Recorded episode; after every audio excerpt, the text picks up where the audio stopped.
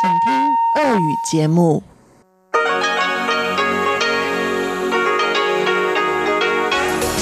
В эфире Международное радио Тайваня.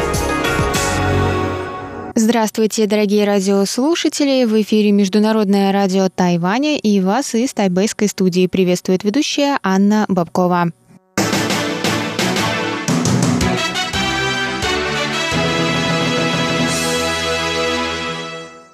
Сегодня четверг, 5 сентября, и мы начинаем наше ежедневное вещание с выпуска новостей сегодняшнего дня – а затем вы прослушаете тематические передачи четверга. «Радиопутешествие по Тайваню» с Чеченой Кулер, «Тайвань и тайваньцы» с Марией Ли, «Звуки города» с Валерией Гемрановой и Иваном Юмином – и повтор передачи прошлой недели на Руан Тайвань с Игорем Кобылевым. Я вам также напоминаю, что на частоте 5900 кГц мы вещаем полчаса, а на частоте 9590 кГц – один час. Вы также можете прослушать любые наши передачи на нашем сайте по адресу ru.rti.org.tw. А теперь давайте к новостям.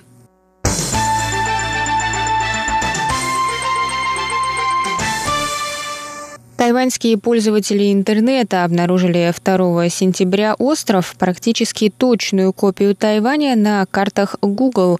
Миниатюрным близнецом Тайваня стал остров Провинс на границе между США и Канадой. Остров Провинс большей частью находится в Канаде, однако его южная конечность принадлежит к территории США. Его площадь составляет 310 метров. Согласно газете China Times, остров впервые привлек к себе внимание в 2014 году, однако до сих пор не перестает поражать пользователей интернета своим сходством с Тайванем. Пользователи интернета прозвали остров параллельным Тайванем.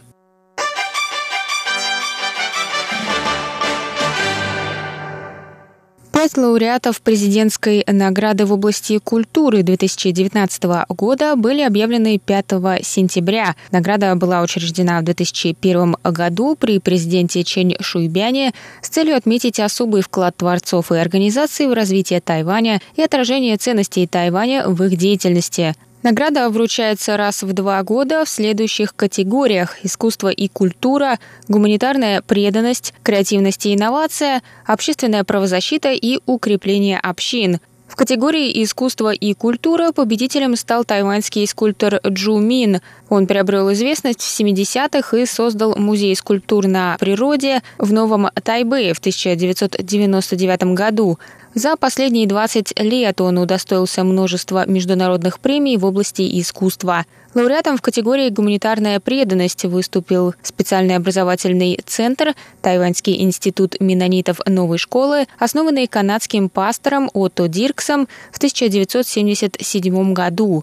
Арт-группа Luxury Logico получила награду в категории «Креативность и инновация». Коллектив был создан четырьмя художниками, родившимися в 80-е – Чинь Джидзянем, Линь Кунь-ином, Джан Гэнхао и Джан Гэнхуа. В категории «Общественная правозащита» лауреатом стала Тайваньская ассоциация прав человека. Она была создана в 1984 году с целью защиты прав политических заключенных – Награду в категории укрепления общин получил Фан Хэ Шен. Он был избран старостой общины Джун Цин тайбэйского района Ваньхуа, в которой проживает большой процент малоимущих семей. Он организовал различные проекты для помощи пожилым жителям и малообеспеченным семьям. Президент Китайской республики Цай Инвэнь вручит награды на торжественной церемонии 18 октября.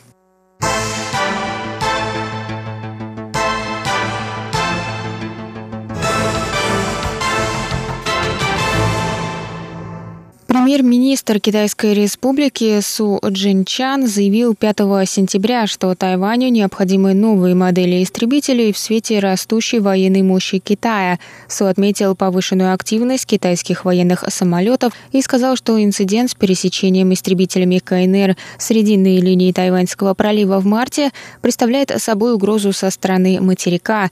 Тайваню нужны улучшенные средства самообороны для защиты, сказал премьер.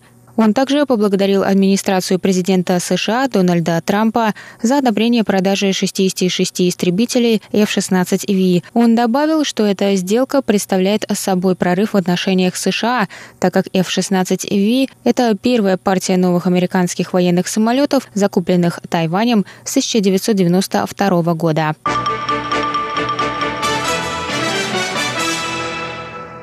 Свете последних слухов о возможном переключении дипломатического признания с Тайваня на Китай Соломоновыми островами, пресс-секретарь Министерства иностранных дел Китайской республики Джоан Оу ответила 5 сентября на вопросы СМИ. 目前我们跟所罗门的一切互动都是正常的，那这个沟通管道也很畅通，合作计划也都顺利哦。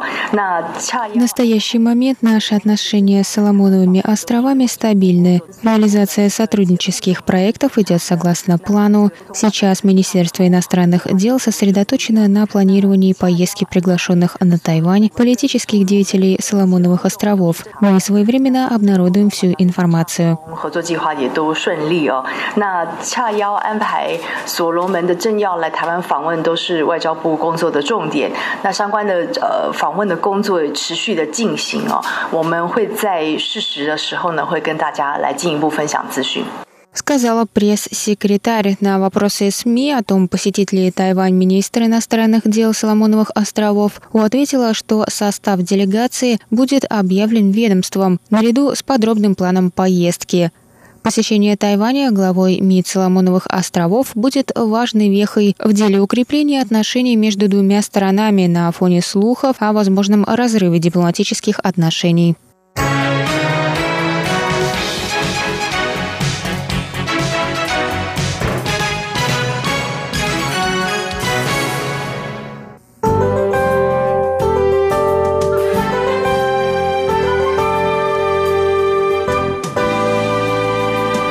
А сейчас прогноз погоды.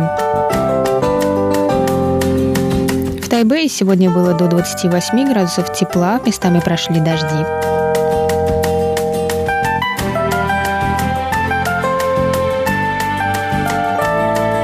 Завтра в Тайбэе до 33 градусов тепла, возможны дожди с грозами.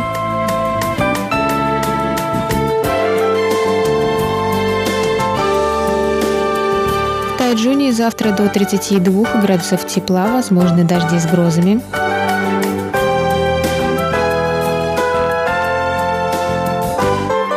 А на юге острова в городе Гаусюни до 30 градусов тепла и также возможны дожди с грозами.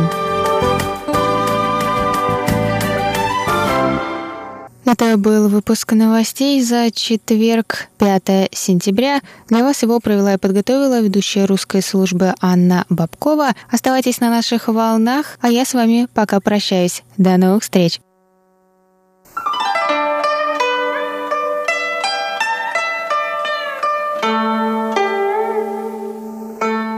Здравствуйте, дорогие друзья! Вы слушаете еженедельную передачу «Радио путешествия по Тайваню». Сегодняшний выпуск станет началом серии передач, посвященных традиционной тайваньской архитектуре.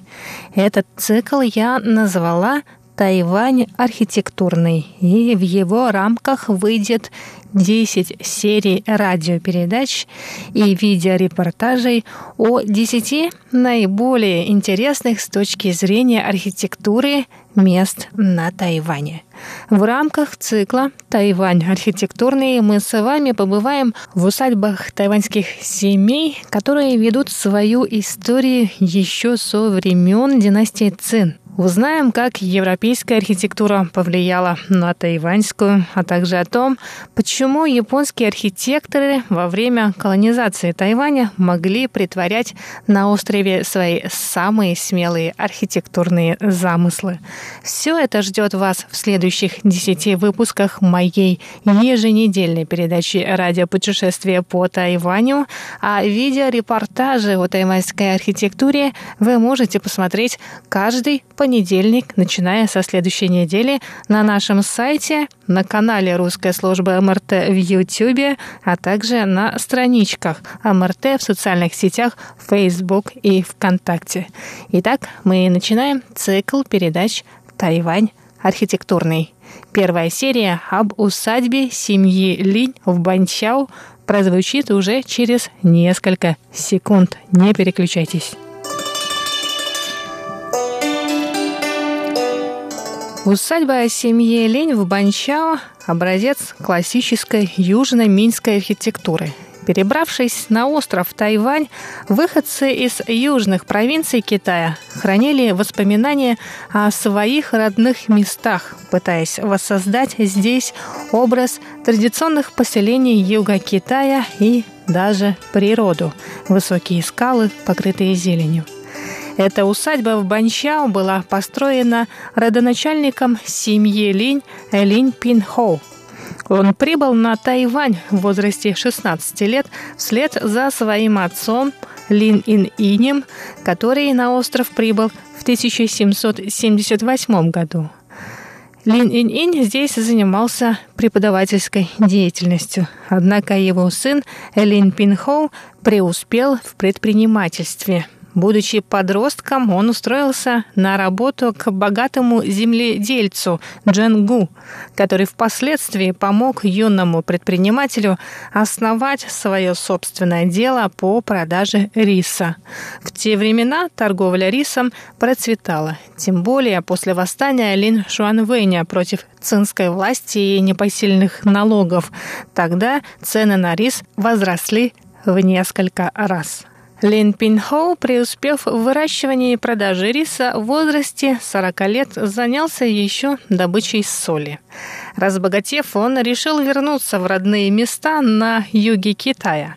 Купил себе чиновничью должность, прослужив таким образом 7 лет на государственной службе. Но торговые операции его интересовали больше, чем сидение в кабинетах, поэтому в 1816 году он решил вернуться на Тайвань.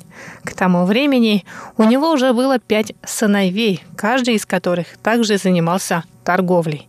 Линь дал сыновьям родовые имена – Yin Shui Pen Си Юэн. Вообще в китайском языке выражение Yin Shui Си Юэн значит, что когда мы пьем воду, мы должны думать об источнике этой воды. Средний и младшие сыновья Лин Пин Хоу, которых звали Лин Го Хуа и Лин Го Фан, продолжили дело отца, расширив свои владения на всей северной части острова, в том числе на территории нынешнего района Нового Тайбэя в Банчао. Тогда это место называлось Фантяо. Строительство усадьбы Фанчао было необходимо для того, чтобы организовать процесс сбора ренты за поля, которые семья Линь сдавала в аренду местным земледельцам. Первым делом Линь решил построить дом для всей семьи, а впоследствии за домом началось обустройство традиционного сада с несколькими сооружениями, также построенными в традиционном южно-минском стиле. Само жилое здание все еще принадлежит семье Линь, потомкам богатого торговца рисом Линь Пинхоу. Но сад с традиционными постройками и прудом в 1976 году семья Линь передала тогда тогдашней администрации провинции Тайвань.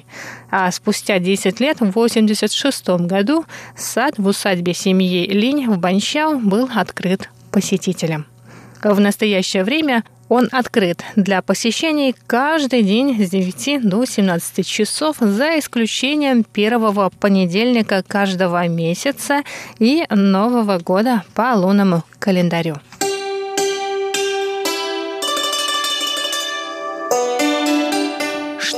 Посетители могут увидеть в этом саду.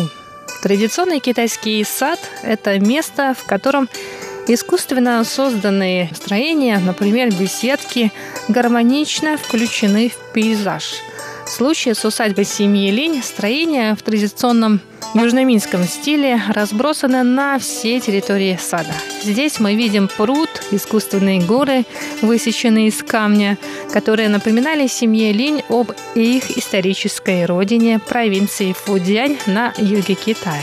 Архитектурное планирование в китайской традиции отличается от европейской. Если в европейских усадьбах строения и островки зелени в саду по большей части исследуют принципам симметрии и евклидовой геометрии с его идеями пространства и подобия, то в китайской традиции архитекторы планировали пространство сада, исходя из идеи гармонии с природой, чтобы на ограниченной садом территории воссоздать природные пейзажи. Скалы, высеченные из серого строительного камня в усадьбе семьи Линь в Банчао, повторяют очертания гор из картин китайской традиционной живописи. Вода и горы – шаншуй – традиционный мотив китайской живописи. А искусственные горы в усадьбе семьи Линь повторяют форму гор в местечке Джанчжоу в провинции Фудзянь, откуда на Тайвань прибыл родоначальник семьи Линь Пинхоу. В китайской традиции при планировании территории сада следовали принципу сан фэн шуй, эр фэн чжу и фэн у, то есть три части территории сада отводилось в воде, две части бамбуку и одна строением. В усадьбе семьи Линь в Банчао этот принцип соблюден – Здесь есть узкий канал, изгибы которого делают его похожим на горные речки. Есть и широкий пруд, через который раскинуты мосты. У пруда есть и практическое предназначение. Вода помогает сохранять достаточную влажность и прохладу в саду, а в случае пожара она всегда под рукой. Весь сад поделен на четыре участка. В одной его части расположены библиотека и рабочие кабинеты. В усадьбе они носят название Тигушуу, то есть кабинет, в котором погружались в изучение древней литературы и беседка Фангденджай, расположенная у пруда.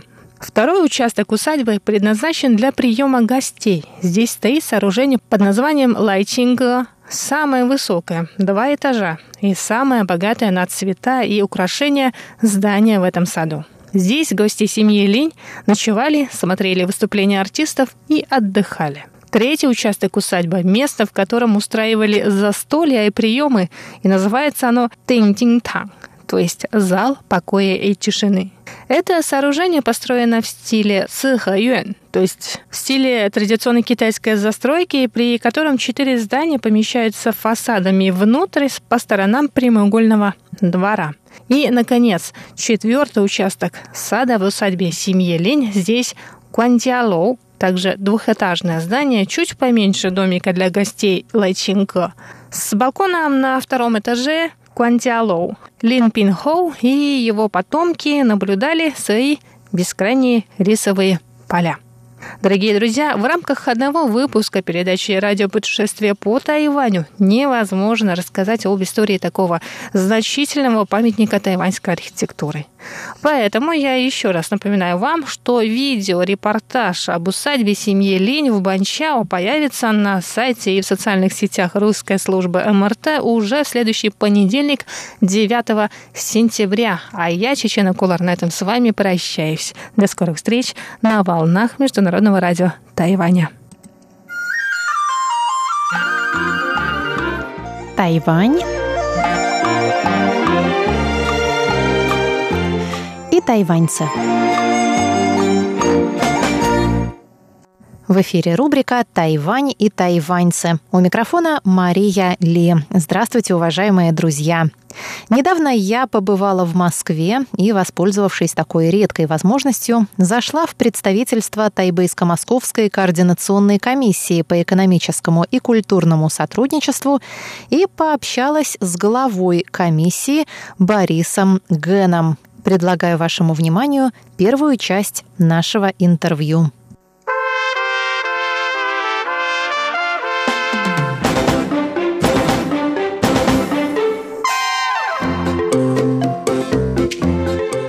Здравствуйте, уважаемые слушатели Международного радио Тайваня.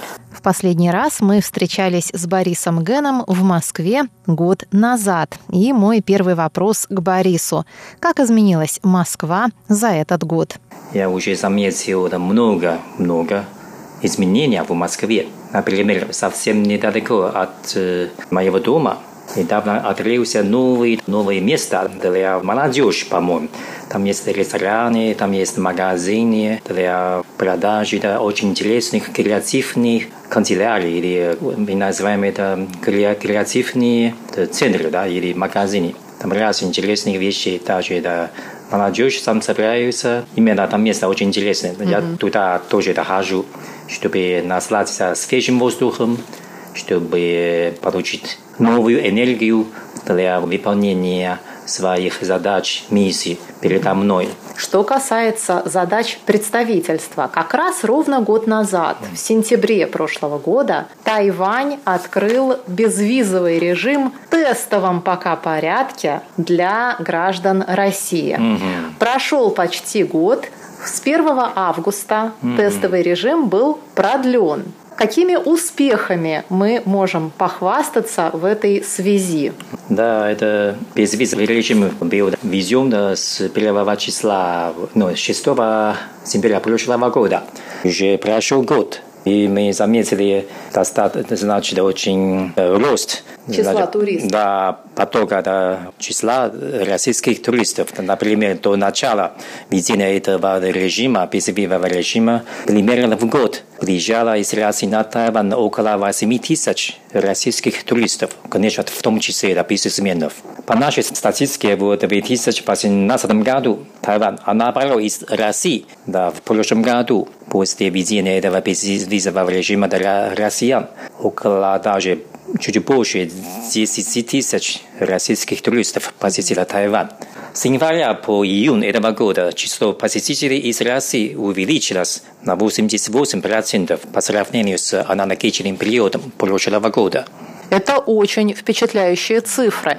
Но, может быть, ради того, чтобы туристов было еще больше, визы отменят на постоянной основе. Возможно ли это в будущем? По-моему, все возможно. Но что касается упразднения виз для россиян, то благоприятные условия для этого создадутся в случае успеха данного эксперимента и дальнейшего развития двусторонних отношений, а также при условии, что Россия в свою очередь тоже упростит визовый режим для тайванцев, для жителей Тайваня.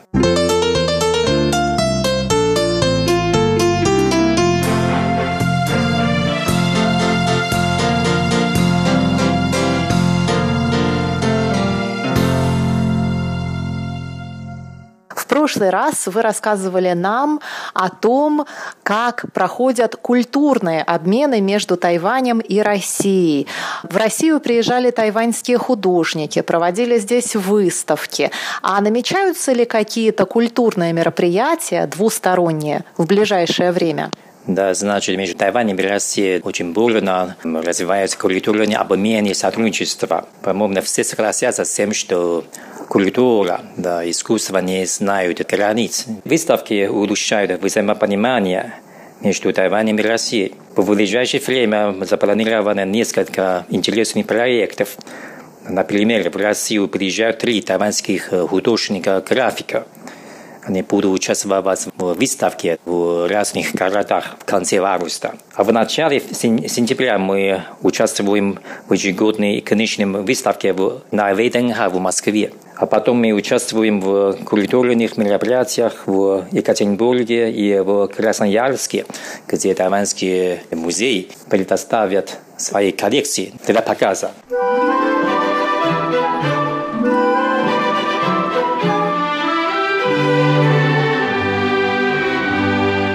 Прошлый раз, когда мы с вами беседовали, вы рассказывали нам, что Тайвань планирует представить России свои вкуснейшие фрукты. Увенчался ли успехом этот проект? Попали ли тайваньские фрукты в Москву и в Россию? Mm. Тайвань известен как королевство фруктов. В феврале этого года наше представительство привезло экзотические тропические фрукты из Тайваня для своих друзей в подарок. Все эти фрукты э, очень понравились. Поэтому мы планируем привести еще и провести в Москве мероприятие под названием «Фестиваль сельскохозяйственных продукций Тайваня». Когда будет этот фестиваль? Это уже завтра, 21 августа, да, будет это мероприятие.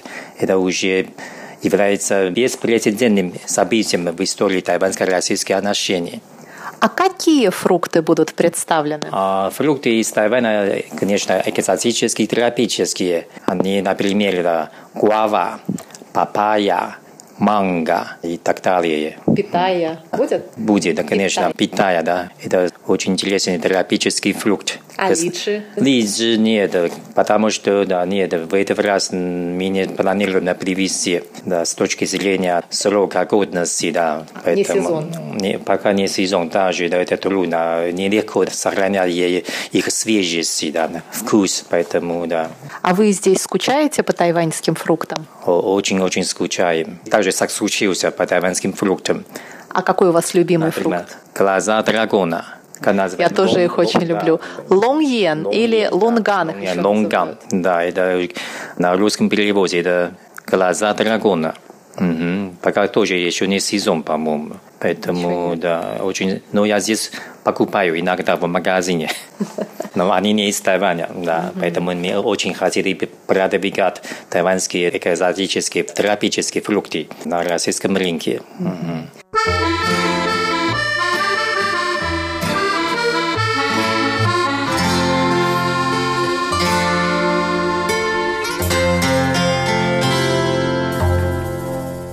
Давайте от сельского хозяйства мы перейдем к наукам и технологиям. Недавно я делала серию передач про российских стартаперов, которые работают на тайваньских площадках. По каким еще направлениям происходит сотрудничество между тайваньскими и российскими учеными и специалистами по высоким технологиям. Тайвань сотрудничает с Россией в таких сферах, как искусственный интеллект, биомедицина, интеллектуальная мобильность и коммуникации, а также зеленые технологии.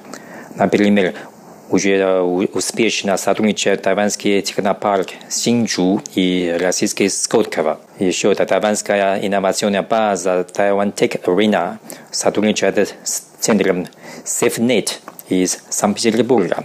А также Тайваньский государственный университет тоже уже да, имеет очень тесное сотрудничество и обмен с Российской инженерной академией. Кстати, эта академия имеет филиал да, на Тайване. Их сотрудничество очень активно.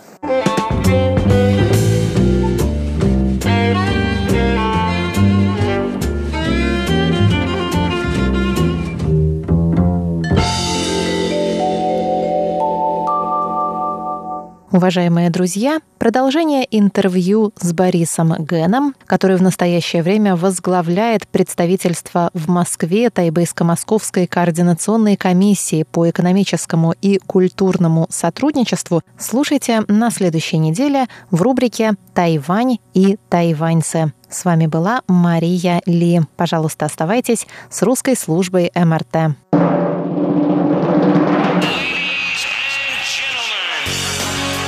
В эфире Международное радио Тайваня.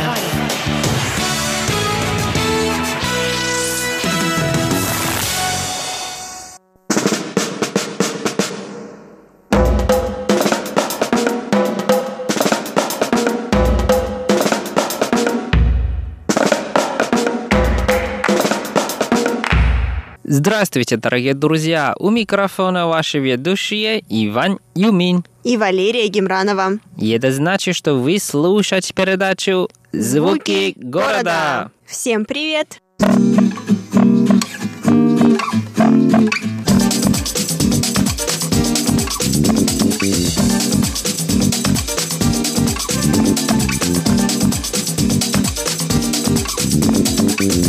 Привет, Ванюш. Привет, Лера. Как у тебя настроение сегодня? Честно говоря, очень необычное.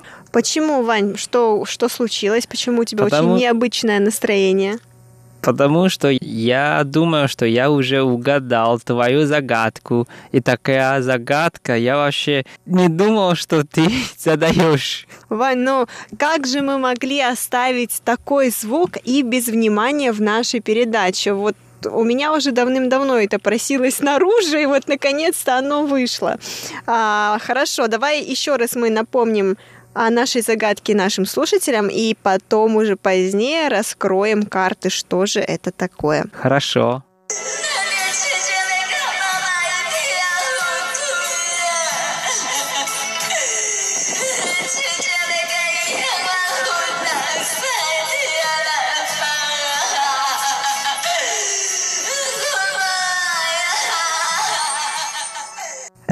какая у нас сегодня с тобой яркая загадка, Ванюш. Ну, рассказывай твои мысли, идеи и предположения, что же это такое. Я думал, для наших слушателей, наверное, вы уже испугались. Но это правда, настоящий звук существует в Тайване. А, этот звук, понятно, это женщина рыдает, плачет и кричит. Это существует именно во время похоронной церемонии. Ванюш, а как называется вот эта женщина или кто она такая? То есть я человек незнакомый с э, культурой, с традициями на Тайване. Я приехала, я услышала такой звук. Это меня, конечно, очень сильно удивило. Расскажи, пожалуйста, кто же эта женщина и почему она рыдает? Она мать умершего, допустим, или она жена, или она дочь, или кто это? Она на самом деле работает. Это такая специальная работа. То есть она профессиональная рыдальщица. Да. И на китайском мы так называем такую профессию.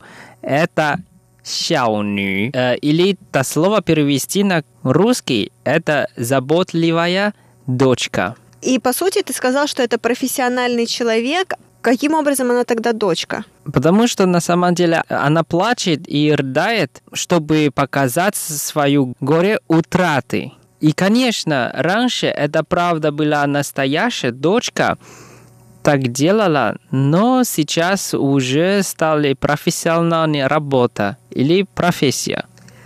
То есть я правильно понимаю, что ты можешь пригласить данную специалистку по, наверное, правильнее сказать, как отпевание, рыдание на свою похоронную церемонию для того, чтобы она выплакала все необходимые слезы, и просто-напросто ты заплатишь этой женщине деньги, все верно? Можно так сказать. И но на самом деле это просто часть во, время, а, во времени церемонии. Хорошо, Ванюша, давай тогда расскажем нашим слушателям о том, что же происходит после того, как она заканчивает рыдать. Как ты сказал, правильно, это всего-навсего часть. А что же происходит дальше? На самом деле за рыдающим еще ползут девушки. Они, наверное, родственники умершего или дочки или жени. То есть э, рыдающая вместо них и показывают их горе и их настроение, эмоции к умершему. Получается, женщина рыдает за них, показывает все слезы и все горе, выражает точнее. И потом, после того, как она заканчивает э, рыдание, они становятся на колени и ползут на четвереньках. Куда, Вань? К гробу. А мне любопытно, Лера, откуда ты взяла такую загадку. Неужели это ты сама увидела и, и так решила записать такую загадку? Да, Ванюш, я как-то возвращалась домой и случайно услышала эти звуки. Соответственно, мне стало интересно, что же это такое, почему рыдает женщина. Я подошла, и я увидела большой тент, такой небольшой, он длинный, натянутый, а, людей, и увидела женщин, которые стоят в костюмах, в абсолютно белых костюмах, и женщина, которая рыдает. А потом она закончила рыдать, что длилось на самом деле достаточно долго, то есть это не одна-две минуты, я не считала, но мне показалось где-то, может быть, даже полчаса.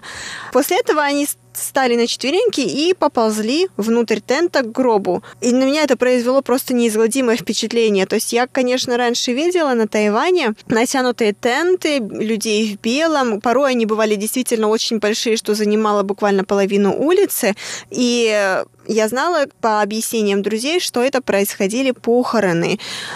Но такое я увидела впервые, и поэтому мне сразу же захотелось задать тебе такую загадку и узнать о твоих мыслях, также поделиться со слушателями о том, как же проходит похороны на Тайване. М, Вот такая уважительная и сложная тема у нас сегодня. Да, дорогие слушатели, конечно же, на Тайване есть также и христиане, есть также мусульмане, но я думаю, что вот в данном случае похороны, конечно же, наверное, как они проходят по буддийским традициям, даосистским традициям, так как вы знаете, что на Тайване это все смешано. Вот, но как Ваня правильно сказал, тема эта достаточно сложная, действительно, и в ней без специалиста разобраться очень тяжело, поэтому мы расскажем об основных моментах, которые известны буквально каждому э, проживающему на Тайване.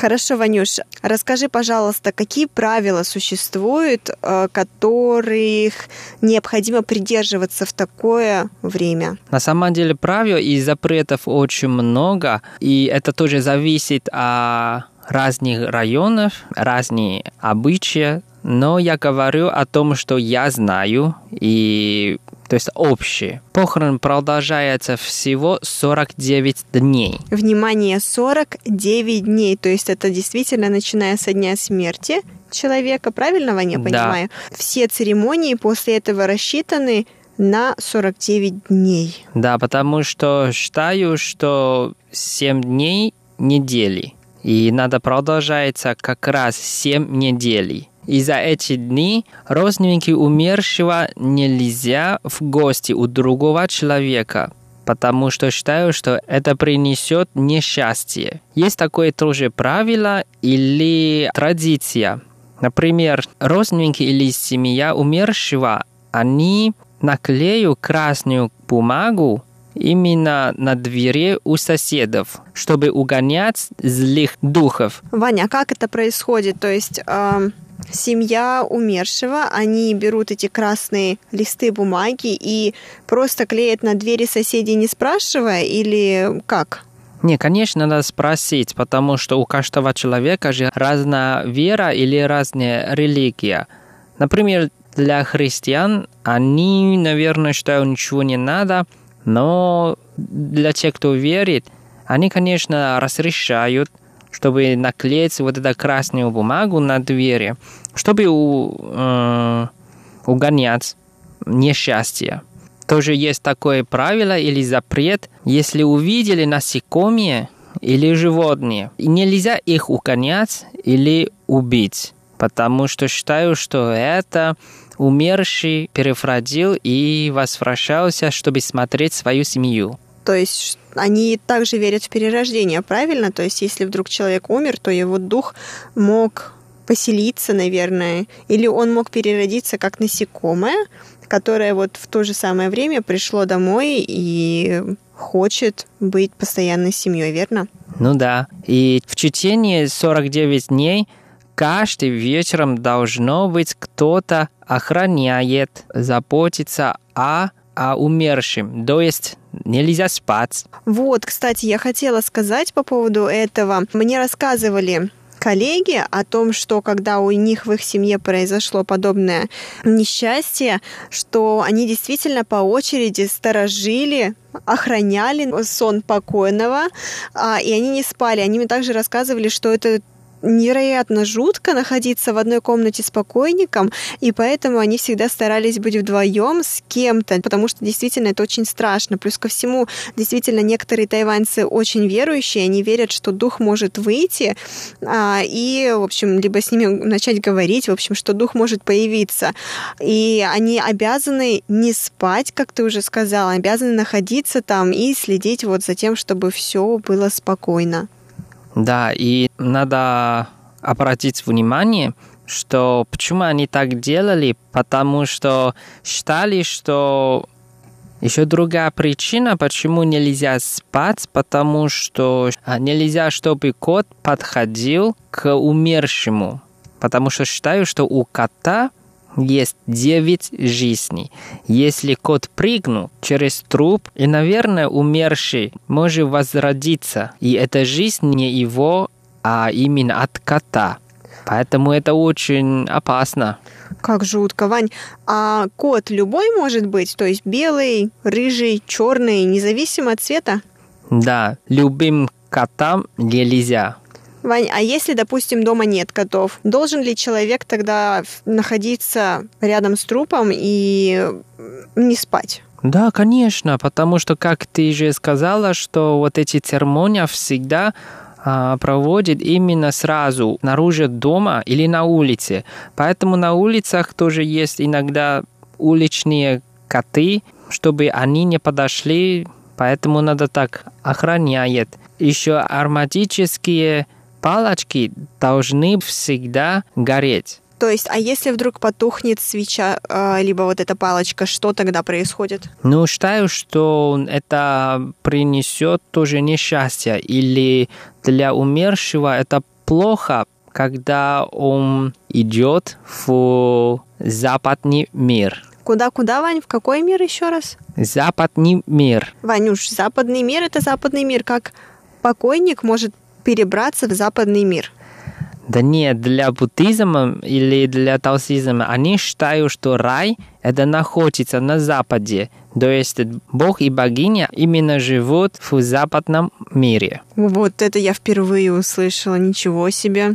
Ладно, продолжай, что там дальше у нас? Дальше семья или родственники умершего нельзя вместе за столом кушать. То есть, а как же похоронный ужин, похоронный обед? Это же, мне кажется, наоборот, все должны вместе ужинать, обедать, нет? Почему нельзя, Вань? Нет. Помнишь, когда мы собираем вместе за столом накануне китайского Нового года или во время какого-то радостного события? Но когда похороны, понятно, что кто-то уже ушел от нас, Поэтому, когда за столом вместе сесть, это не полно. А, поняла. То есть получается, что одного члена семьи нет, поэтому для того, чтобы почтить умершего, все должны кушать в разное время, либо хотя бы не за одним столом, правильно? Да, верно. Ванюш, хорошо, но если еда, совместная еда за одним столом, за круглым, считается чем-то запрещенным, что же тогда касается, допустим, развлекательных передач, музыки, допустим, дома, это разрешено или нет? Нет, конечно, потому что это будет показывать, что неуважение к умершему. То, что я знаю, а, когда похороны, всегда телевизор выключен. Скорее всего, всегда работает только спокойная музыка. Если ты пойдешь или участвуешь в похоронах, говорят, что лучше взять с собой листья дерева, как амулет –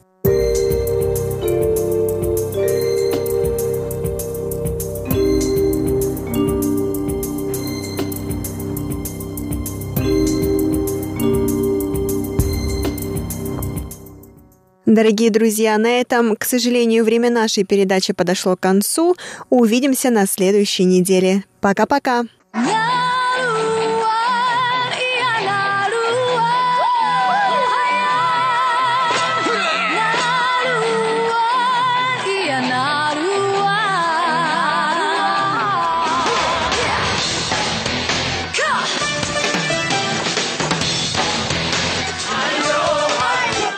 Добрый вечер, дорогие радиослушатели. В эфире передача «Нурань Тайвань» и с вами ее ведущий Игорь Кобылев. В сегодняшнем выпуске я хочу предложить вашему вниманию еще несколько песен замечательной, известной певицы коренного происхождения, выступающей под сценическим псевдонимом А Мэй. Обычно песни, звучащие в нашем эфире, либо на китайском языке, либо на одном из коренных языков Тайваня. Но сегодня я хочу один раз изменить этому правилу и предложить вашему вниманию песню Амэй на английском языке, которая, впрочем, очень известна на Тайване, как среди тайваньцев ханьского происхождения, так и среди тайваньцев коренного происхождения. Песня эта называется «Чо как?».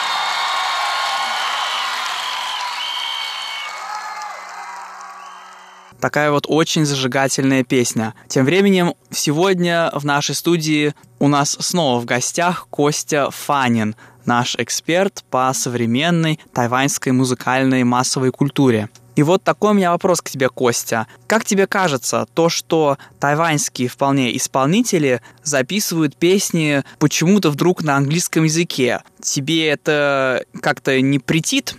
И вообще, как тебе кажется, как тайваньцы относятся к такому вот э, странному поведению отечественных певцов, которые записывают песни не на языке страны, в которой они живут? Я думаю, что для тайваньцев это вполне нормально. Многие певцы делают песни на английском языке. Мы совсем спокойно относимся к этому. Может, эти певцы думают, что о, если у нас будут английские песни, мы будем еще более известными, может быть, в Америке, в Англии, даже в России. Ну, знаешь, английский язык это считается international. И, может, тайваньские дети, когда послушают эту песню, подумают, что «О, Аме поет на английском, о, а я тоже захотел учить английский язык и петь ее песни».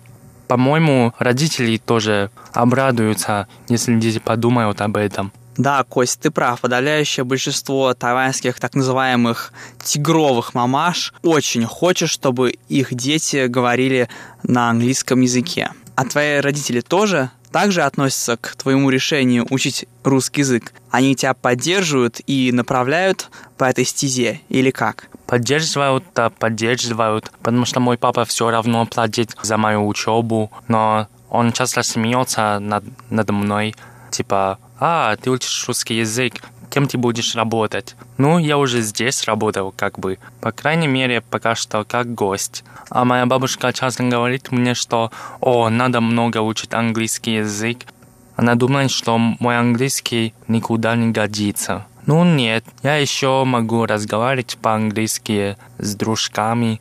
Но тебе больше нравится учить и разговаривать на русском или на английском языке? А, конечно, больше нравится на русском, потому что я думаю, что все, все говорят на английском.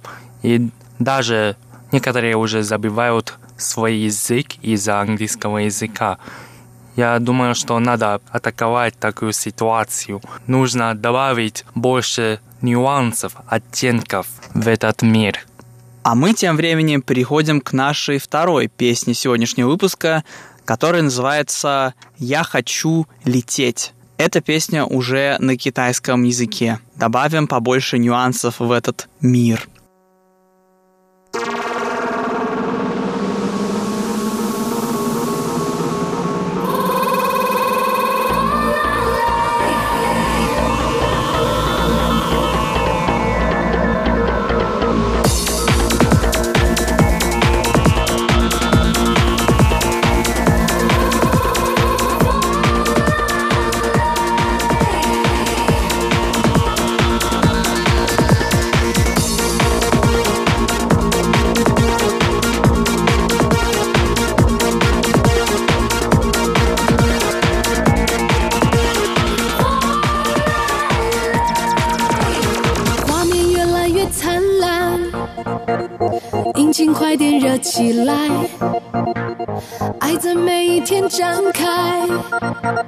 热情没空停下来，感觉正要冲上来，你看看我多自在，双眼盯牢着现在，心情像海 always bright，爱就要 say，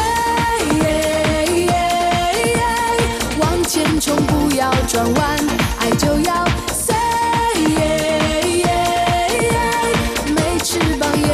起来。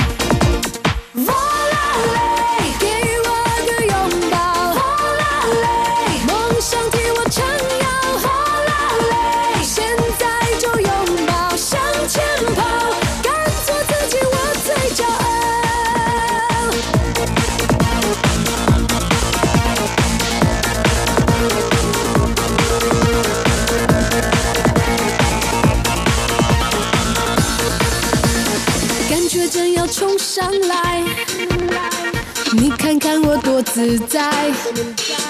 双眼盯牢着现在心情像海 always bright 爱就要 say yeah yeah 往前冲不要转弯。爱就要 say yeah yeah 没翅膀也飞起来。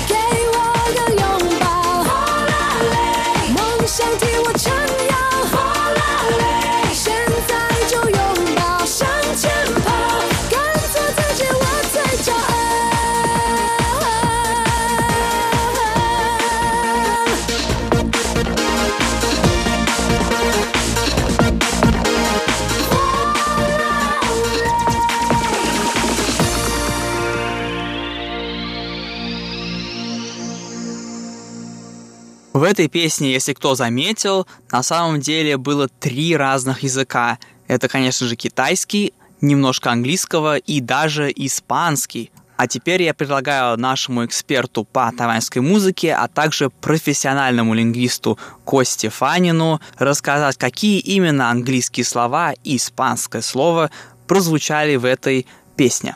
Тут есть «Синчин Шанхай always bright», Синчин – это как настроение, как море.